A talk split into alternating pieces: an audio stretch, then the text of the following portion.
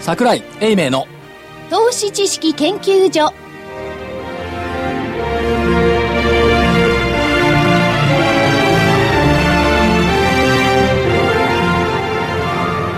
投資知識研究所場外乱闘編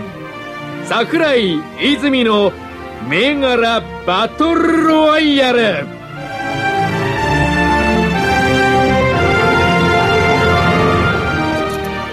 こんにちは。今週もバトルロワイヤルの時間がやってまいりました。レフリー、門内彩子でございます。今週もよろしくお願いいたします。そして、赤コーナーは足で稼ぐ桜井英明さんです。桜井でございますこんにちはそして、青コーナーは、えー今日は、一味の皆さんはいかがでしょうか、えー、一味の坪倉です。そして、一味の泉ですよろしくお願いしますえーお二人でいらしていただきました。よろしくお願いいたします。そしてコミッショナーは、ラジオ日経福井です。よろしくお願いします。なんともなかなか株価の上下が大きくて振り回されてちょっとお腹壊したような感じなんですけれども、さっきね、はいあのこれ木曜日の収録ですけこどれ23日のね、収録。お腹壊れたこ、こ、所長ね壊れますでしょやっぱりお。腹痛くなって本当に壊れたんですか本当に壊れたあららら。やっぱりね明日その、はい相場って真剣に対峙してるとね、お腹壊れるね壊れるんですよ、これがどうも。まあね、所長は自分で投資をされているわけじゃないですけど、やっぱり真剣に対峙されてるとね。でだってほらああれこれ喋ったり書いたりしなくちゃいけないじゃないですか、そうすると真剣に対峙するじゃないですか、愛情を持って市場に接するとね、体がね痛くなったりするそう。それで、それだけじゃなくて、これの本編のね、木曜日の番組の中ではいつも日経平均のね、レンジ当てをやってるんですよ。これね、木曜日がな情けないことに、人生最大の、お点だね。ねえ、何ですか 両便卓から両ビンタ。う上に外れて下に外れた。行きましたか往復ビンタ両便卓。これね、先週ね、今週の木曜日の見通しで出したのはね、上が15,557円だったのよ。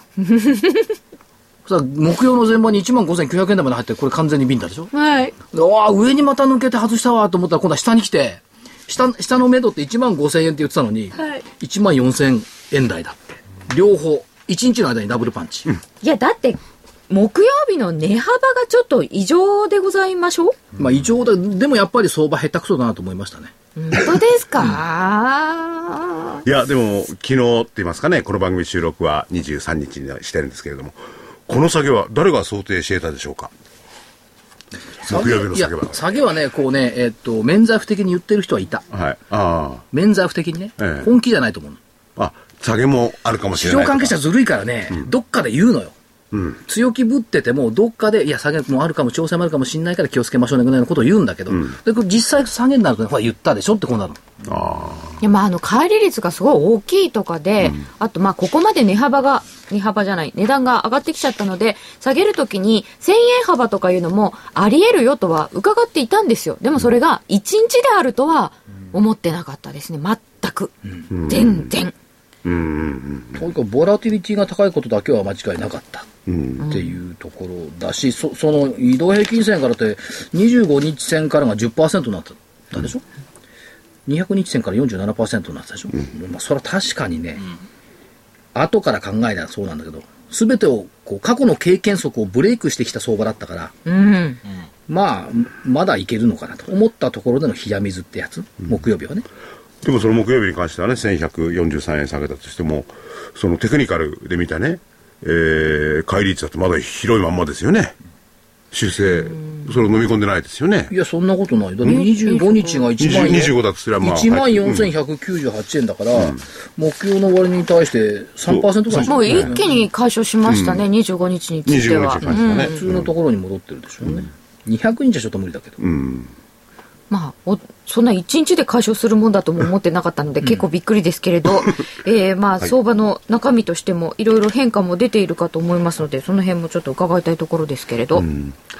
どうですかあのーまあ、売り売りと我々言ってるんですけれども、株の学校、ワン、ツー、スリー。ちょっと待って我々って誰 我々私も私も売り一派に入っちゃうのいやいや、我々は、えー、ワン、ツー、スリーのですね、はい泉元木代表、そして目の前にいる坪倉さんを含めて、売り得意でね、売り売りと言ってるんですけれども。言ってない、言ってないよ。どうどうだどっうて毎週買い銘柄しか出してこない。うん。まあ、買い相場でしたから、買いそばでしたからね。だから売り売りって言ってないじゃん。でも泉さんは売りが得そう、意売りが得あ意。売りが得意ねそうそうそう。だと思っているんですけどそ、の視点から見て、その23日のこの下げ、泉さん。まずですね、はい。もっとこっち。はいはい。この下げを予測できた人いないんじゃないですかうん。誰もいやや、っただのかっていないって、だってぜ全場300円高してたんだから。そうですね。そうですよねいないでしょ。 1万6000円か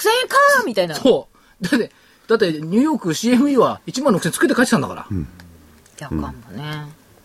まあ、この番組ね、たまたま木曜日の収録何回も言ってるんですけれども、で、明日、まあ、金曜日ですね。でもオン予エア測はしなかったとして、今日こんだけ下げて、チャートってどうなったんですかだいぶ顔変わりましたよね。そうですね、あのやっぱり方向線から相当乖離してたのが、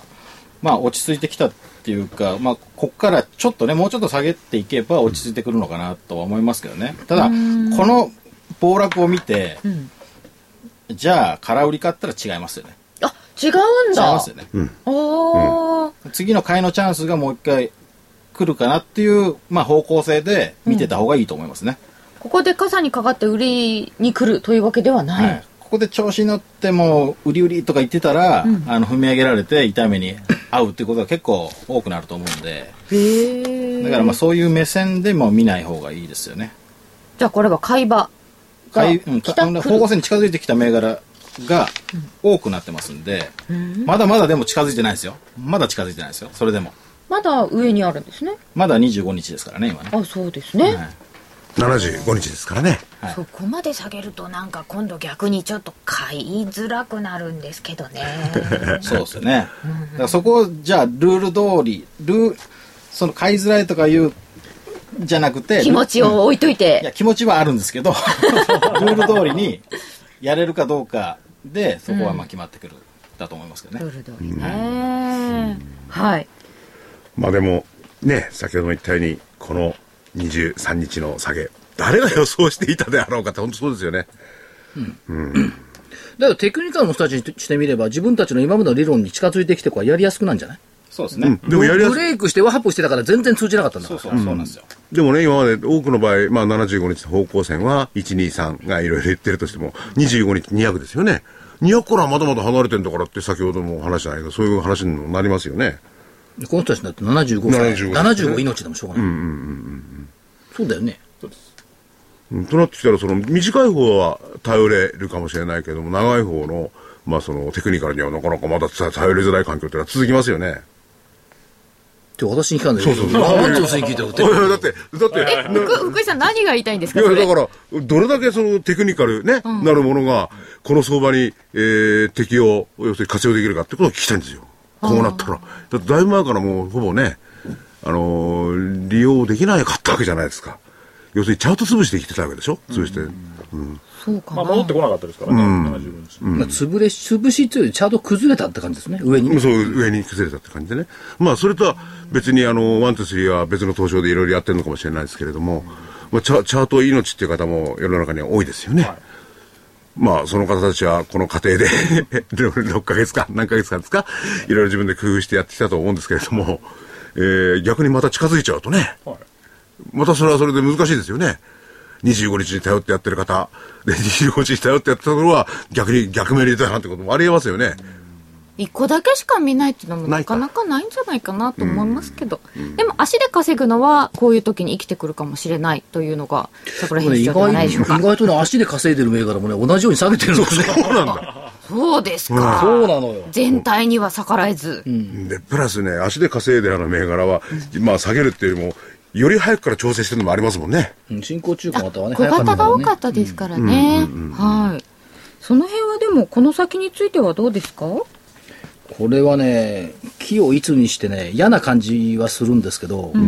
結構市場関係者は、急激な下げってのはリバウンドの機会っていうことを言う人が多いんですよ。多いですよね。これがね、みんな一致すると大体逆に行くことが多いから、あんまり一致してほしくないなっていうね。だからこだからの、もうちょっと弱気で出てきてくれてもいいのかなっていう気がするんですよ。だからこの放送はね、たまたまその23日のお引き跡に、まあ、収録してるんですけれども、まあ、この番組が、放送が、あー明日、まあ、金曜日のね、3時10分、その前にはいろんなマスコミを、いろいろね、報道があって、いろんな意見が出てるでしょうね。結構その時に強気が多かったら気をつけがいいってことですね。今が買い場ですとかなんとかっていう。まあ、今が買い場ですという人はあんまりいないと思いますけども、ただまあ、まあ、一時的とかね、まあ、うん。そう多分そういう表現になるんだろうと思うんですけどね、この作業は一時的とかね、長引こうという意見はあんまり出てこないじゃない、調整が長引くとかね、暴落がもう一回来るとかね、今はあんまり出てこないんじゃないかなという気しますけどね、じゃあその辺のいろんな報道なんかもちょっと気をつけて見ておきたいと思います。ではお知らせを挟んで先週の振り返りです。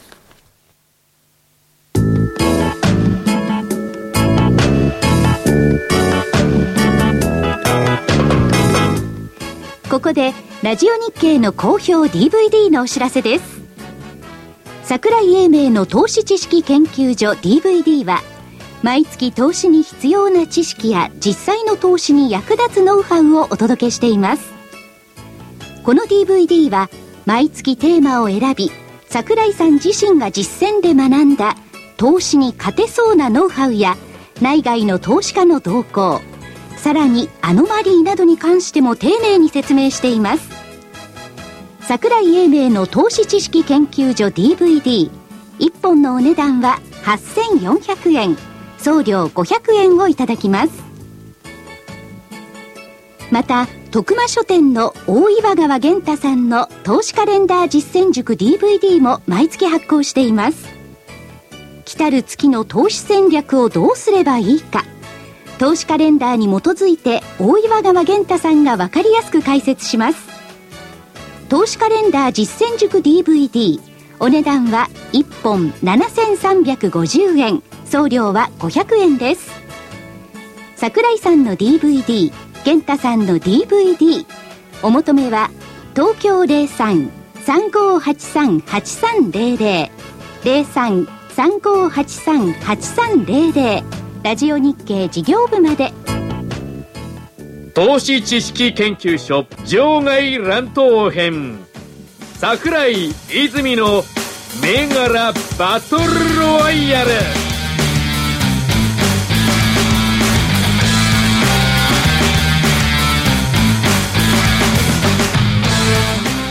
では先週の戦いから振り返ってまいりたいと思います先週の青コーナーは出していただいた銘柄が参考銘柄で東京機械6335これ条件ついてました一旦75日線を割り込んでから上に抜けてきたらリベンジということで2週続けて上げていただいた銘柄でしたえっと16日の木曜日が171円で、その後、22日までタッチせず、で、結局、23日の木曜日は157円で終了です。17日に185円っていうのはありましたね。で、今日、今日木曜日に75日移動平均線を割り込んでます。やっときましたね。どうしたらいいんですか、これ。 今日割り込んだ。今日割り込んだ。木曜日に割り込ん割だり。込んだので、もう一回これを方向線を下から上に抜けたら買いですね。そういうことになるわけですよね。ようやく割って。ようやく来たので、割り込んで上に抜けてきたら、はい。でもそれまでの間に方向線下向いたりしてないんですかまだ上出向ないですきまだ上向きですあーね。もう一回行きますまあ、ちょっとあ銘柄なかったらこれでいきます。 なんかね、あんまないですよ、やっぱこり。れしかしさ、あのー2週間経ってタッチしないんだけど、そういうふうにストップしてる銘柄って結構たくさんあるの。ストック。要は監視してるってことうですんか、あ、あります。うーんあの、ポイントに来るまでずーっと見守ってるってやつは結構ありますね。なるほど。はい。その間はただ見守ってるわけですかそうです。そうですそうです、そうです。ポイントに来ないんだったらもう、ずっともう来るまで見てますし。監視をやめるっていうのはあるんですかえっと、そうですね、あります。例えばこれ、今日まあ下に抜けてきましたけど、方向線を。このまま下にズルズルっと行っちゃったらもう監視やめます。ああそうですね、はいそういうこともあるわあけりまですす、あねります。このまま下にずるずるといくか、はいこのままずるずる、まあ、横ばいでもいいんですけど、方向線が下向いてきたらやめると、よ横ばいから下向いてきたらやめると、で、あれでしょ、その監視をすべき銘柄の、それ以前の、まあ、方向線と株価の動きっていうのもあるんでしょこれ、こういう銘柄は監視、要監視銘柄だっていうのはああ、はいはいはい。そろそろ関心入れとこうかなとかいうのはありますよね。結構数は多いんですかですねまあその時の相場にもよりますね多い時は多いですよやっぱり1020ああもっとうーんね、そういう作業が、えー嫌いな方はどうするかっつったら足で稼ぐんです よそうです確かにそうですその通りです。監視してるのが楽だと思うよ。あそうですよねまあある意味ね足で稼ぐのが楽だったらみんなするもん。でもみんなしないもん。でも毎日見る、毎日見るのが嫌な人って結構多いんですよ。そうそうですよね継続的にねそうとりあえず、いいと思ったら買って、時々見るっていうのがいいみたいちですゃよち。ゃんと言いましょうか、足で稼ぐって言ってるけど、すみません、毎日チャート見てます、僕。そ実は。ううん実はそうなんです、非常にあの造形が深くてまあ仕事だからね。僕らの仕事ですからねなんかちょっとはいコメントが思いつかないので次行っていいですか、はい、ど うぞ。すいま せん。えっと、先週は見本銘柄というのを挙げていただいていて、東勢8923が見本で、75日線を下抜けてから上抜けてきて、こんなのがいいんだよというのを踏まえて、シークス7613を挙げていただきました。これがですね、75日線を上抜けたら買いましょう。という条件付きでした。で、これがですね、16日終値が1273円で、これを翌17日のザラバ中に抜けてるんですかね、75日。で、えー今日23日の終値は1181円ですが、この間に21日1357円というのがありました。これは、丸でいいんですね。うんまあ、三角じゃないです三か。角です三角そうなの抜けて、はいえっと、あまあ、一旦2日ぐらい上がってるんですけど、はい。でその、まあ、昨日水曜日ですね、水曜日に方向線割り込んでますんで、はい。割り込んだら、上から下に割り込んだら、売りなんですよね。なんで、利益はもうほとんどないか、まあ、トントンかぐらいなので、うーん。一旦抜けて買って、はい。まあ、リグってるかどうかわかんないんですけど、そうですねその後下抜けちゃったので、はい。もう、打ってると。そうですね。っていうか、ポイントは、これ21円上がった時点で利食うかどうかって話でしょうん。うん。そうだ。まあ、そこ、実際どうなのよ。まあ、実際その辺のことはもう言ってないので、いやい、あの、今ここで言ってるルールは、いや、そうじゃな方く向性を抜て、けたそうらじゃなくいて、い実践的にこれ21円上がって売れるか売れないかってそこ聞きたい。いや、売れます、それは。売る。リリグったかどうかリ。グリグえますけど、いやリグ、売り出したらリグエンだけど、その、その程度の志でやるわけ。そうですね。あ、で目標株価。目標株価はそんなもんでいいのいや、目標株価とか決めないです。まず予想しないですから、基本的には。予想するなっていうことですから、僕らのやり方は。じゃあそこで1357円で売る根拠ってのはそれは、あの、テクニカの指標を、あと、ボリンジャーバンド使ったり、マクリー使ったり、えトレンドライン引いたりしますね。あ、その時はいろいろ使うんですそね。そうすると売ってるのこれ。売ってますね。へえ、そうなんだ。なんかあの、労力のが多くないそんなことないですよ。一日一回見ればいいだけなんで。だって1338円を1357円。 80 84円か1やり2やりか。チェックリ1スか2やりかチ。ェックリストですよ。チェックリスト。ということなので、でもこれだ自っ己たら申回告数三角重ねないと利益出ないよね。そうですね。だから、逆差し値っていうのを使って、予約注文するん売でっすよ。たり買ったりしないと儲かんないのこれだから。そうです。自動的に、こう、もう注文入ってるように、最初に入れてる感まあ、じで。短期売買になりますよね。必然的に。でロスカットができると、でもこれね例えば21日に1357円いってるわけですよねで次の日に22日にね1270円例えば16日で買ってるとしたらそれ下回っちゃってるわけですよね1日で本当に難しいですよねこれねまあ難しいっていうかまあ割り込んだら逃げるうん、折り込んだら逃げるだけなんで、でそれを逆差しね注文入れ入れとくわけなんで、まあ、勝手にうん切りますから、うんうんそんな難しいことないと思うんですよあそうかはい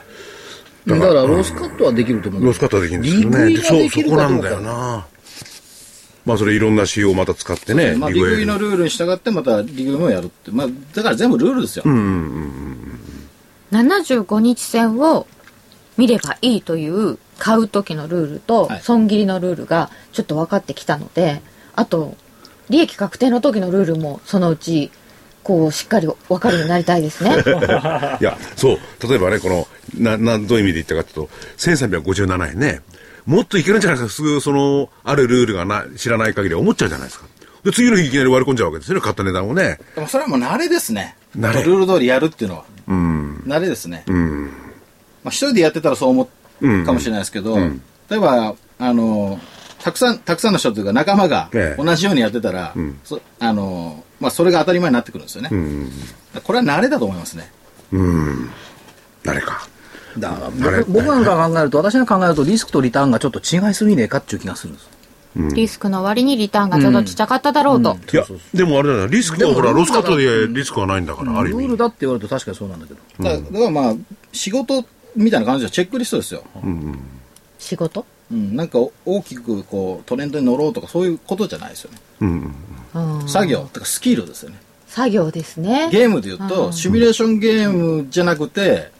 あのースーパーマリオみたい な、亀が出てきたら飛ぶみたいなああ、こはといではいすよは。いはい。あるいはなんか経験値積んでるところみたいな感じですかねそうですね。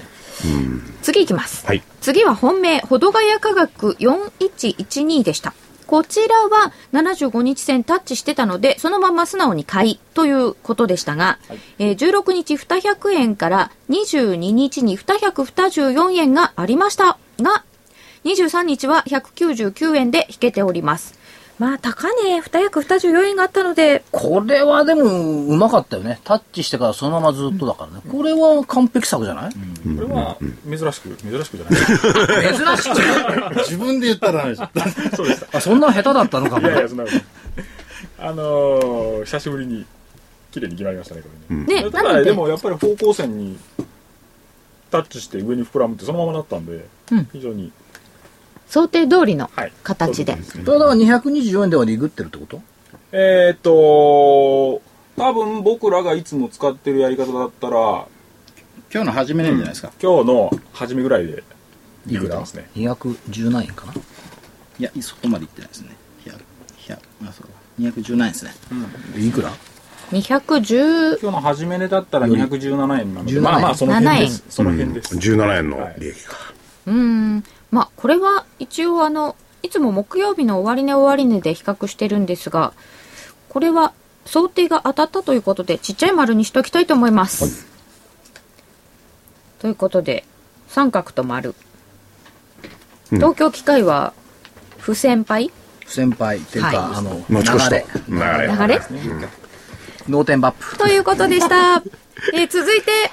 赤コーナーです。赤コーナー参考銘柄にキャンバス継続で上げていただきましたが、こちらは16日2670円から23日が2278円 です。高値聞、くのが怖い値段ですね、これね。2270円はい、78円。 78円今日14%ぐらい下げてますね。高値が20日に3300円があるのですが、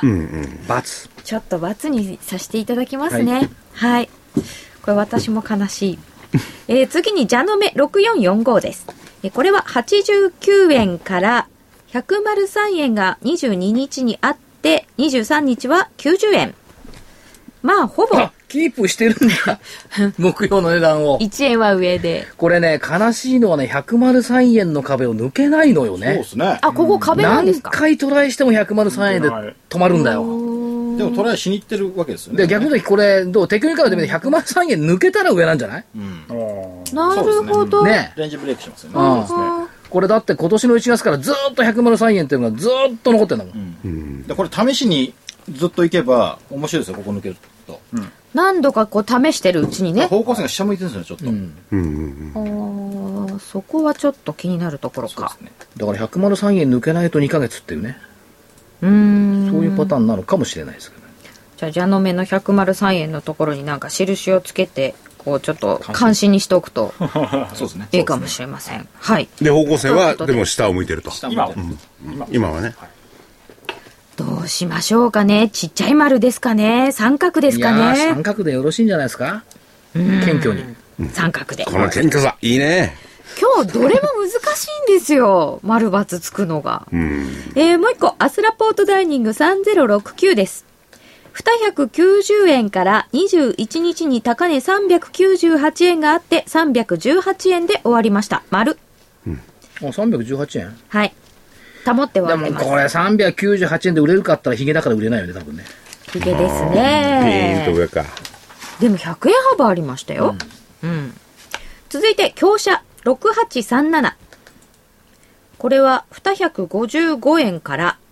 高値が20日に415円があって、289円です。まるでいいと思います。これ2日間ぐらい大幅高しましたよね。そうですねまあそうするとああれだ参考銘柄はそんなに悪くはないんだうん。ですね。はい強者が、まあ、もうもうちょっと保ってれば二重丸だったかもっていう感じですよね、えーそして本命メディネットでした2370メディネットは6万2000円から21日に8万1900円がありましたが、えー、5万8300円で木曜日終わっておりますこれ木曜日厳しいよね木曜日に12%下げてしまいました、えー8万円台まであったのですが本命ですがちょっと×ではいいきたいと思います、ちょっと厳しいですね、赤コーナーの負けあ、ここの負けですか。あ、そうか。1、僕2だ。って本命負けてるもんあ、そうか。ねああそうか本命対決でいくと赤コーナーあ初初の負けですかねまあ初ってことなんですえ。よ、ああなんか、2回ぐらいあったんじゃないあそうなんですね、えでもこれ数で言うとまあアスラポートと強者があるのでいいまのあ別にかあなのお慈悲の心は言いませんから、はいバッサリといきましょう。はいでは今回は青コーナーでざっすということで先週の結果は、えーまとまりました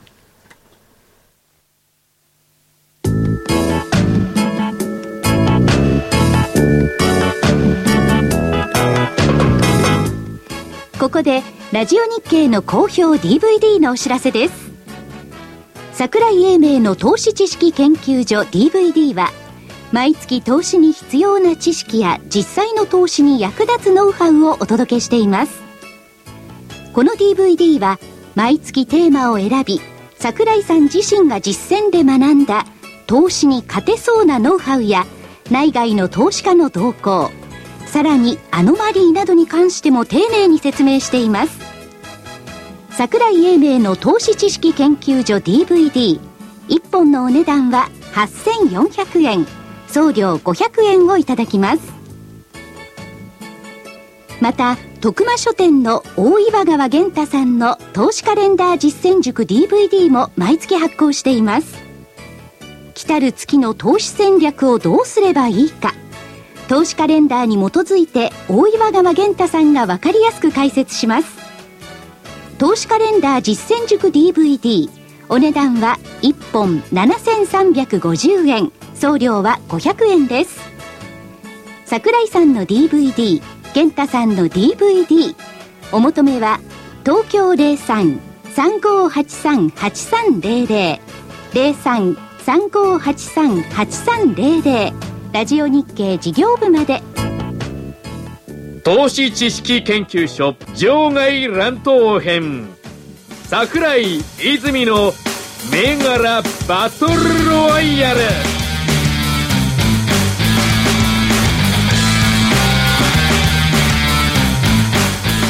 さてでは今週の戦いに参りましょう。まずは青コーナーから上げていただきたいと思いますが、迷ってらっしゃいます、坪倉さん。はいずっとね迷ってんですよねずーっと迷ってるんですかはいあのー本当は はいえ。っとね4502の武田を出そうかなと思ってたんですけど4502の武田を出そうと思ってい方た向んだ線。の下でうろうろしてたんですねこの銘柄はい。で方向線を下から上にギュッと抜けたらまあ面白いかなと思ってたんですけど、はい。木曜日のこの大きな下げで思いっきり下持ってかれたんであー、これはちょっと具合悪いかなと思ってこっから上にギュッとはなかなか抜けない。うんいやわかんないですえっ、とまあ今日これだけ下げたんでリバウンドってのもあるかもしれませんから抜ければ面 白い。ですんで結論はないんでしょだからはいないですですの で今日は、えだーから結論ないんだったらあだのコーナー言わなくていいじゃん 別にあの武免罪田不的にこれがいいと思ったんですよやっぱり山 口まあさん武どっ田ちなん出さない まあ武田を出そうと思ってましたけど男の子なんだからはっきりしてないと、はいやめました女の子もはっきりしないとダメですけどね。どっちも一緒だね、武田はやめちゃった。で、親親分に出てもらわなきゃいけない。あ、親分は登場。じゃあ、もっとマイクのや力っで。ぱりなかったえー、4661 ?4661。オリエンタルランド。 4661のオリエンタルランド、はい、えっ、と、今日木曜日、えーっと、方向線を下に抜けました。抜けました。は、はいい。抜けました。で、えっ、と、方向線は、あのーう上を向いてます、今ね。 75日線、はいまだ上向き継続。は、はいい。バリバリ上向きなんで、でこれをお下から上に抜けたら回です。うんうんうん。これだ、停止条件付き条件付きです。下から上に抜けたら回です。条件付きがなんか定着してきましたね。はいいや、それでいいということだったんで。条件付きで。言葉に甘えてこれ本命でいいですか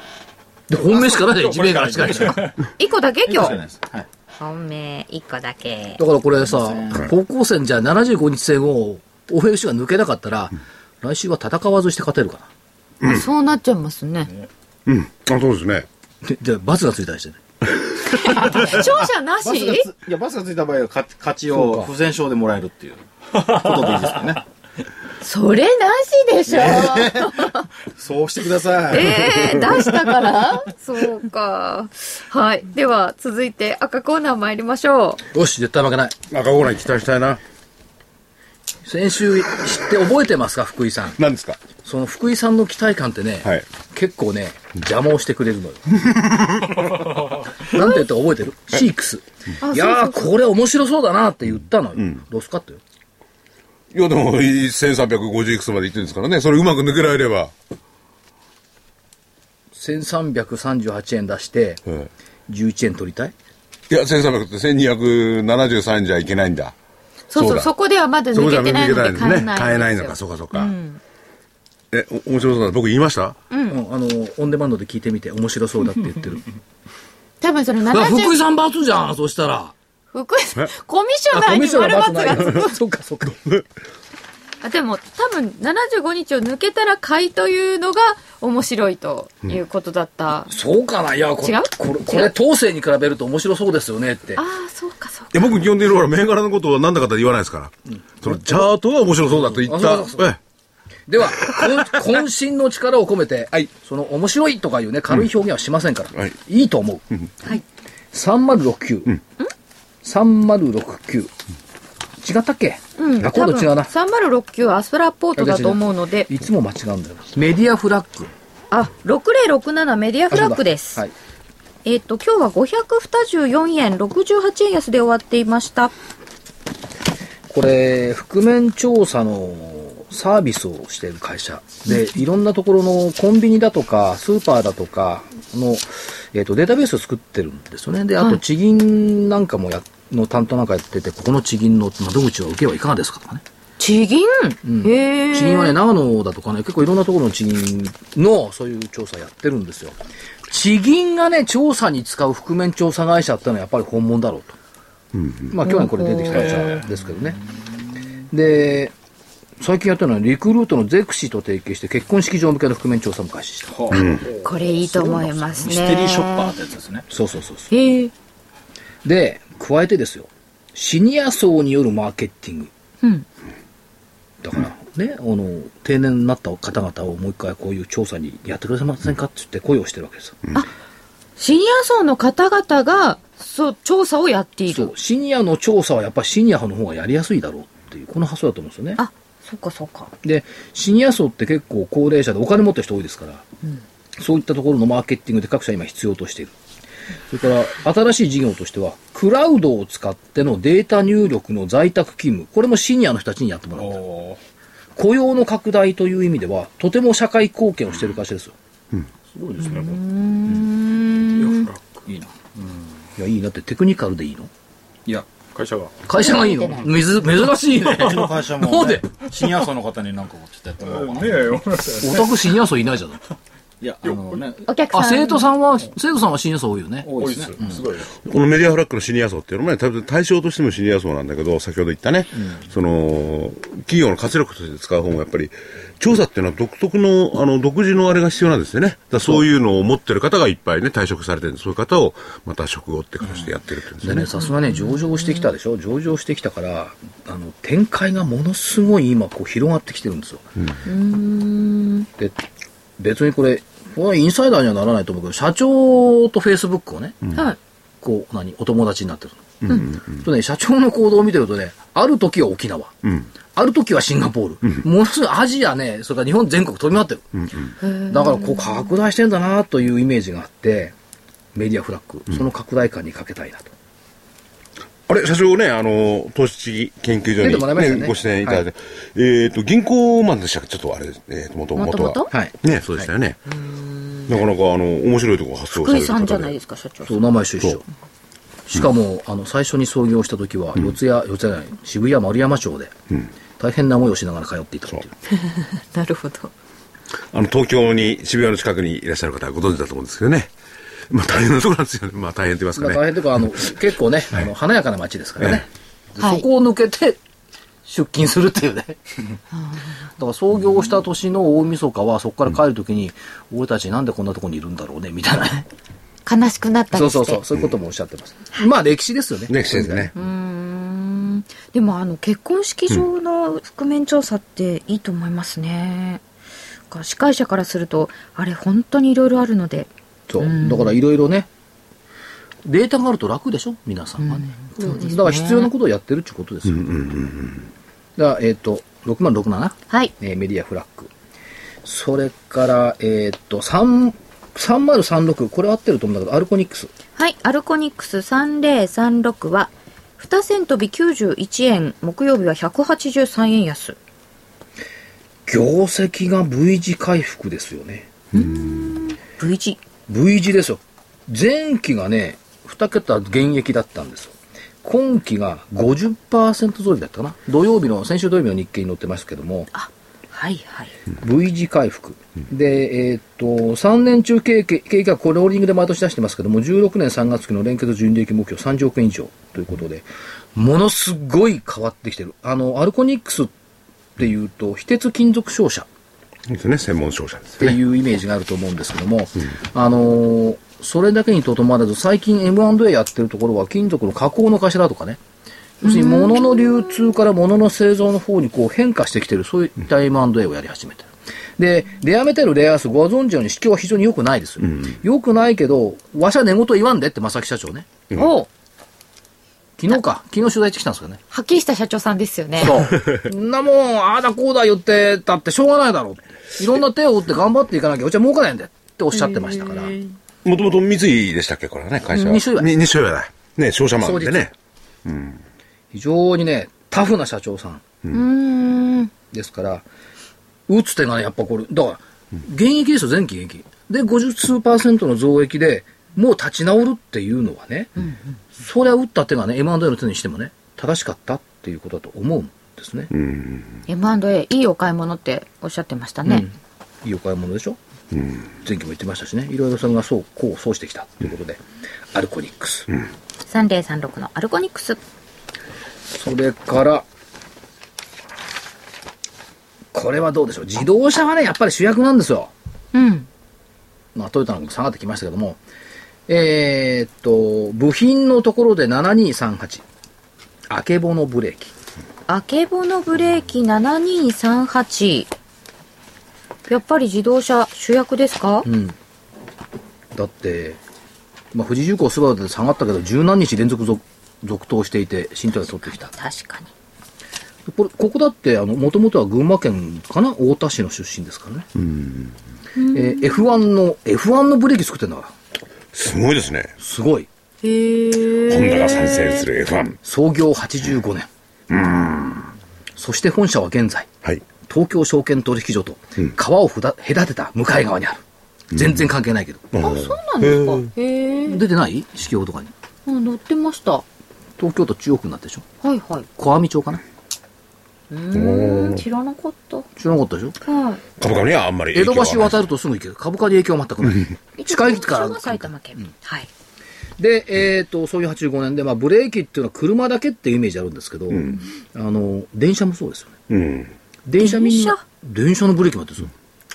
だから電車、外にこう輸出し始めてきてるから、そういったブレーキの需要っていうのが出てくるでしょうし、とにかく車って走りゃいいってもんじゃゴルフと一緒で止まることが重要だから。そう。車は走らないってもんじゃないですよ。止まりゃいいんですから。うん、本当ゴルフもね飛ばしゃいいってもんじゃない止めなきゃいけないんだから、だから走らせるより止める方が大変なのよ、い。もう、まあ、確かにそうですね。はいでえーっと日本とアメリカ自動車搭載用のブレーキパッドのシェア40%超えてますよということでああ、すごいな。でアジアとヨーロッパこれ含んでまあ大きな市場に開発4つの市場で開発の拠点を持ってますし生産拠点世界16、えーこれの地産地消今もう自動車部品ってみんな現地から現地であの、ね調達して現地で消費するってこれになってきてますから、まあそういった意味ではグローバルな企業の一つで業績は黒字転換今期大幅増益見通しこれはもうこれもあの日経の方取り上げて書かれてました早めに決算発表してましたから、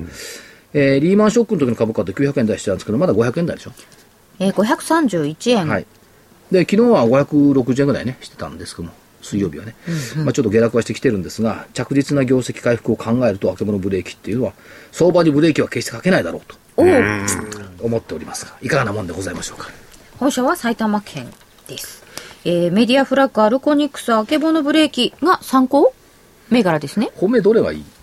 この中から本命。これがいい。新しい切り口ですね。 3本命どれがいいえー、どれかな泉さん、なんか、僕ははいメメディアフラッグじゃないですか。メディアフラッグですかそれは何の視点からですかいやチャチャートから、高校生に来てますからね、メディアフラッグ高校生抜けたら買い。他の2銘柄はどうですか方向線との関係で見た高校。ら生に戻るかもしれないですね。僕らの理論の中にこれはないですね。じゃあメディアフラッグを本命にしましょう珍しいそれをそれを外すのかと思いました私 いやいやいや本素命で直な心でね人様のご意見を取り入れるこ やとばねい。なんかやばい。ややばい匂いがすいや、る。でもでもわかりますよこれね。これさ来週外れたらどうぞワンなんか面白い展開になりました。本命メディアフラッグ6067で、参考にアルコニックス3036、あけぼのブレーキちょ7238。とまだ時間あるあるよ。まだあるんですね。あ、あこれるよ、だ って。よりいいんですけど、これね、我々こうやってやってるじゃない。はいこれね、投資家さんもね、こういうのやったらすごく面白いと思うんだ。こういうのどういうのですいや、か3、4人集まってね、はい1週間先ぐらいを、おー俺これいいと思うんだよね、とか言って、まあ誰かほら、レフェリーね、おばあちゃんでもおじいちゃんでも孫でもいいじゃない。レフェリー一人いてもらってね、で、隣の家のおじいちゃんとね、私と、あの、横の家のおばあちゃんと3人集まってね、私これっていいと思うんだよ。OLC がいいと思うんだよね。ってそれぞれ理論が違うんだから。これで、一週間後、またこれ対決して、あんたのせいで私は間違ったで言ったらさ、すっごい株式を通して楽しくなると思うんだないやですよねうんー、家族離散になって。知らない話聞けるじゃないですかそんな銘柄知らなかったとか結局あると思うんですよね、それをね、その、私はこれで儲けたとか、これで損したとかいう話じゃなくて、これがいいと思うんだけど、こことここがいいんだけど、あんたが言ってる銘柄よりこっちの方が絶対上がると思うんだよねっていうようなね、会話がね、一週間一回の集まりとかあったら楽しいと思うんだよね。いや、だから日本でもイカスとかそういうね、個人投資家のあれがあるし、アメリカあたりではね、草の根の投資家のあの、組織なん昔、ていう覚のは。えてるピアーズタウンのおばあちゃんって。はピアーズタウンという町のおばあちゃんたちが集まって、合同で投資したよね。あで、月1回こう投資会議をやって投資するんだけ投ど、それが世界中のファンドにパフォーマンスで勝ったの。おー、すごい。ーまあい。おばあちゃんじゃない、おばあちゃんでしょうね、ピアーズタウンの。そう。その人たちが集まって、まあ草の根のでアメリカで有名っていうか。そうありたいですね。みんなこうやって話し合うんですよ。で、あんたなんかそれはいい、ダメだわ。こっちのがいいじゃないのとか言って、バーンこれみんなで集まって投資してるわけですよね、投資クラブだったからね、それはで、そこに、アメリカまた偉いからさ、証券会社のブローカーがちゃんとついていて、アドバイザリーしてくるのね。だからなんとかさん、で、田舎だからピアーズタウンってさ、証券会社ないわけよ。だから月に1回遠征で来るわけ、その証券マンが。おお、そしておばあちゃんたちの会議がその時開そかうれてそうするとおばあちゃまたちは私はこんな銘柄行ったらなんとかさんに馬鹿にされるかなとか思いながらもね、言うわけだ例えばさマヨネーズ使ってたこのマヨネーズなんかちょっと良くなった美味しいわ、とかね。意外とそういったところからね銘柄出してきてそれが世界中のファンドに勝ったのよすごいな。多いそれがなんか個人投資家の、あのいいいとこじゃないですかこのマヨネーズが美味しかったからとかいうのができるのが、だけど日本人はそういう投資があんま好きじゃないから、あれ日経から出てたんだけどピアスさんのおばあちゃんたちの本は絶版になっちゃったすっごいいい本、私は持っておりますけどね。あ持ってますか絶版で。今、紹介しかな。でみんなで話し合うってのは本当いいですよね。でもなんかそういう話し合いとかがしにくい風土がもしかするとあるかもしれないっていうか福井さんさっき言おうとしてたのははいやっぱり誰かが儲かったとかなんとかっていうとそれがっていうことがありますでしょ、だから、あーたらこうたら言って金銭競技だとかみんな言うんですけど、そんな表だって金銭競技だとかできるわけないんだから、ねそういう姿をね、あの、子供たちに見てもらう、それこそが一番の金銭競技だと思いますよ。そうですね。みんなこう、ほら、もっともらしい高い、高い高米のこと言うじゃない。子供たちにはこうお金の使い方教えろとかね、労働の源泉がどうだとか言って、そんな頭入らないと。うちのおばあちゃんたちがああやってそういえばやってたよね。ん真似すりゃいいだけの話。だレフェリー子供がいいと思うなからさっき孫とか言ったじゃん。子供が孫が納得するようだったらいいと思いまあ、すおじいね、ちゃんそれ正しいとかね。うん。絶対これからそういう時代になるよ、とかね。で、家族でやっちゃダメよ、喧嘩になるから。そうでしょうね。夫と妻でやっちゃ絶対ダメそれはよ。やばいですね。ダメですかダメ。120%喧嘩する。福福井県なんかやる前から喧嘩になっちゃう。これは誰が出した俺が出しただろう。銘柄お前選んだだろう。すなこれで私勝ったからそうだ、から全部私のお当た金っ、ってた時は元私金までのも持っのてかれちゃ外れう。た時はあなたのせいってこうなっちゃうからね。それそこの夫婦の問題 でしょう投資じゃなくていやでも本当にこの投資のね、具体的な銘柄を含めていろんな話をね、友達でも何でもいいですからね。そうするでと、きるようになればいい世ですね。の中を歩いている時に物を見る目が違ってくるじゃない。それはあります例えばスーパー行ったらこれ売れてるじゃんとかね、新製品が出てきたらこれどれぐらい需要あるんだろうとか、そういう発想になるじゃないですあか。のすぐね裏見るようになるんですよいや、この番組はね、あの、金内さんと、おレフェリーとね、それから赤コーナー、青コーナー、それぞれ含めて、何人か集まっていただいて、ね、えー、電車賃金ぐらい出していただければ、この4人を派遣しますよ、僕が。どこまで知らない。それピアーズダウンから来たらどうすんのいいのあそれあのピアーズダウンからインビテーションもらおうかな。行きたいですねいや、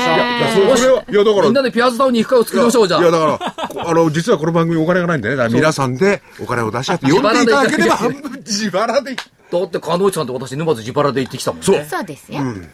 まあ、それは確連かに絡ねして。くんなしね、福井さんね。まあ、今のは冗談ですけど、いろいろ計画があってね、はいあの、いろいろ、いい案でもありましたら、皆さんから寄せていただきたいと。お前たちこういうことをやるとかね。ハワイでこうあの株式講演会やるとかね。すぐ行っちゃうね。行きましょうわあそうですね呼んでいただければみんなでお邪魔す誰るもという呼のんでくれもないから、自ら実践するしかないと思う。そうですかそうか誰も、誰も呼んでくんねえってのは、ちょっと厳しいですね。行くから、じゃあ集まってねっていう、それができたら楽しいかもしれません。楽しいですねちょっと替え歌が出てこない感じの相場ですか あありますけど、いいのそっちはもう。じゃあ、ちょっとおお知らせあります、えっ、と株の学校123の、えーホームページの、えー右上にですね、えー無料ウェブ動画セミナーというのがありますんでそこに登録していただけると、まあ、今言っている抜けたら買い割ったら売りと方向線を使った、えートレードの解説を動画で、えーお届けしますんでぜひご登録くださいよろしくお願いしますじゃあ、こちらの方からいいでじすゃあ、かこん、あ、どうぞ。 あるんですよ。えー、来週31日、銘柄バトルの DVD、ね、発売になります。今回、えー、赤コーナーは桜井英明所長、青コーナーが2人、坪倉さんと大場さんの、まあ、対決といいますかね、え3人で、えー銘柄いろいろ検討していただいております。えー、31日発売価格の方が、えー、8400円。タイトルが全体相場なんか関係ないってやつですからね。関係ないはい。あと1分。はい、どうぞ。もう、やけくそのやけのやんぱちで作った替え歌。下がってる時に、橋で幸太郎って昔あったの。はいはい。山本幸太郎とウィークエンド。上がれ上がれ日本株。ようやく来ました大相場。それバックミュージック違うんじゃないのようやく来ました大相場。ひしめき合っていらなくはユニクロソニーにファナックか。異次元相場でアベノミクス。上がれ上がれ日本株。外債外株かき分けて。上がれ上がれ日本株。追いつき追い越せ新高値。スタートダッシュで出遅れた。どこまで行っても塩漬けか。ここで株価が下げたなら、相場の先行きままならぬ。上がれ上がれ日本株。年金ファンドを巻き込んで。上がれ上がれ日本株。追いつき追い越せ新高値。おー、走れ幸太郎でしたが、ちょっと違う音楽が後ろに流れましたが、イメージ伝わりましたでしょうか、えー今週総も。総合なイメージになりましたね。 ちょっとね、ちょっと違う感じになりましたが、今週もお届けいたしました、バトルロワイヤル、えー泉一味の皆さん、そして桜井編集長ありがとうございました。来週もお会いしましょう。失礼します。失礼します。